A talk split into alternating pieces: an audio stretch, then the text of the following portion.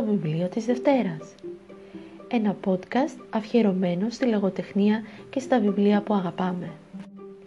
Το βιβλίο της Δευτέρας είναι το «Χρόνια, μήνες, μέρες» του Γεν Λένκε. Ο Γεν Λένκε γεννήθηκε το 1958 στην επαρχία Χενάν της Κίνας. Σπούδασε πολιτικές επιστήμες και θεωρία λογοτεχνίας και σήμερα ζει στο Πεκίνο.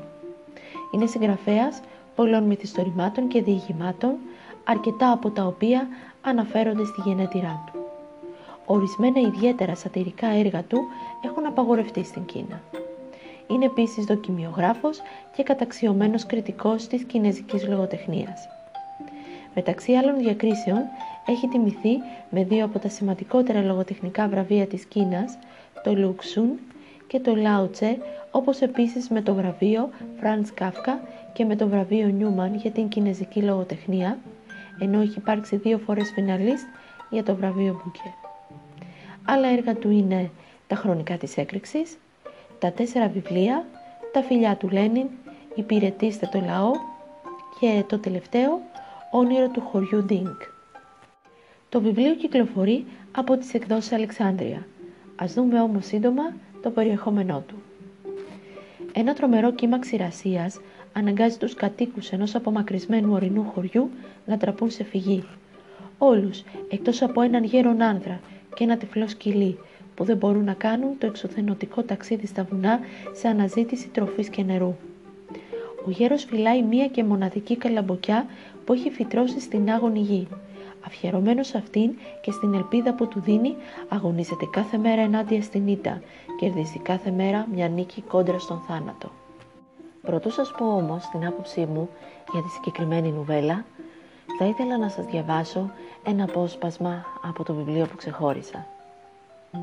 «Στραβέ», είπε ο παππούλης, «τι λες, θα πεθάνουμε από την πείνα» Ο τυφλός σκύλος με τα στεγνά βαθιά του μάτια κοίταξε προς τον ουρανό.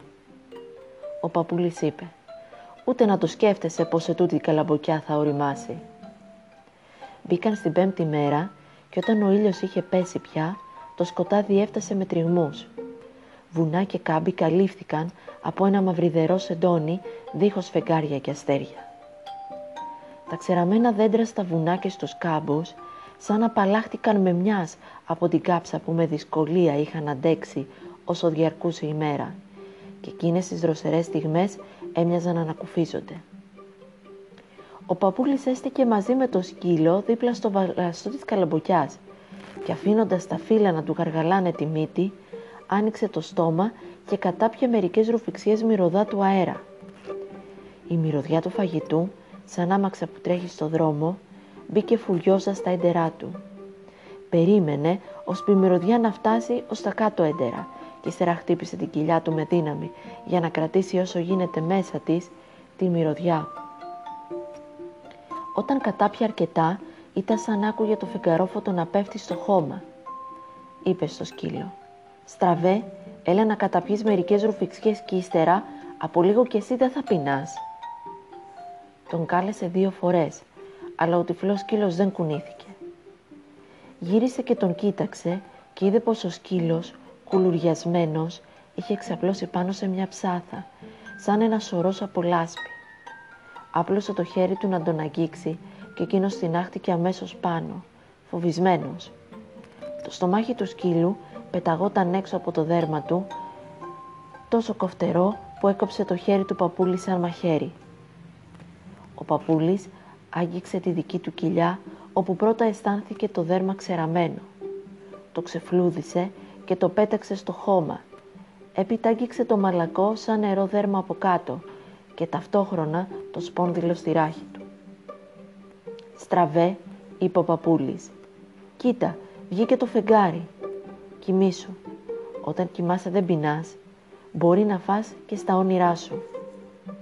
Ο σκύλος σηκώθηκε από το χώμα και πήγε τρεκλίζοντας ως το υπόστεγο. «Μην ανέβεις», είπε ο παππούλης. «Κοιμήσου πάνω στο χώμα. Έτσι δεν θα ξοδέψεις ενέργεια». Ο σκύλος επέστρεψε, ξάπλωσε εκεί που ήταν πριν και έμεινε ακίνητος. Το λεπτό μισοφέγγαρο πρόβαλε αργά-αργά πίσω από ένα σύννεφο και η πλαγιά του βουνού άρχισε να παίρνει το χρώμα του νερού.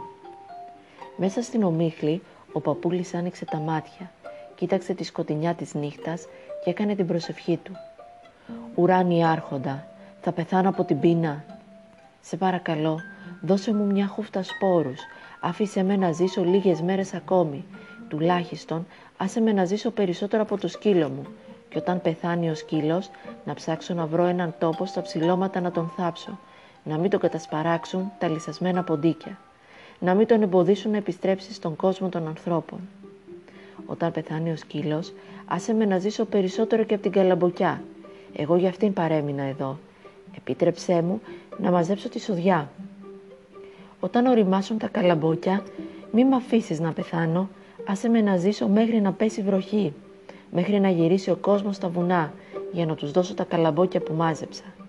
Αυτά τα καλαμπόκια ανήκουν στα βουνά.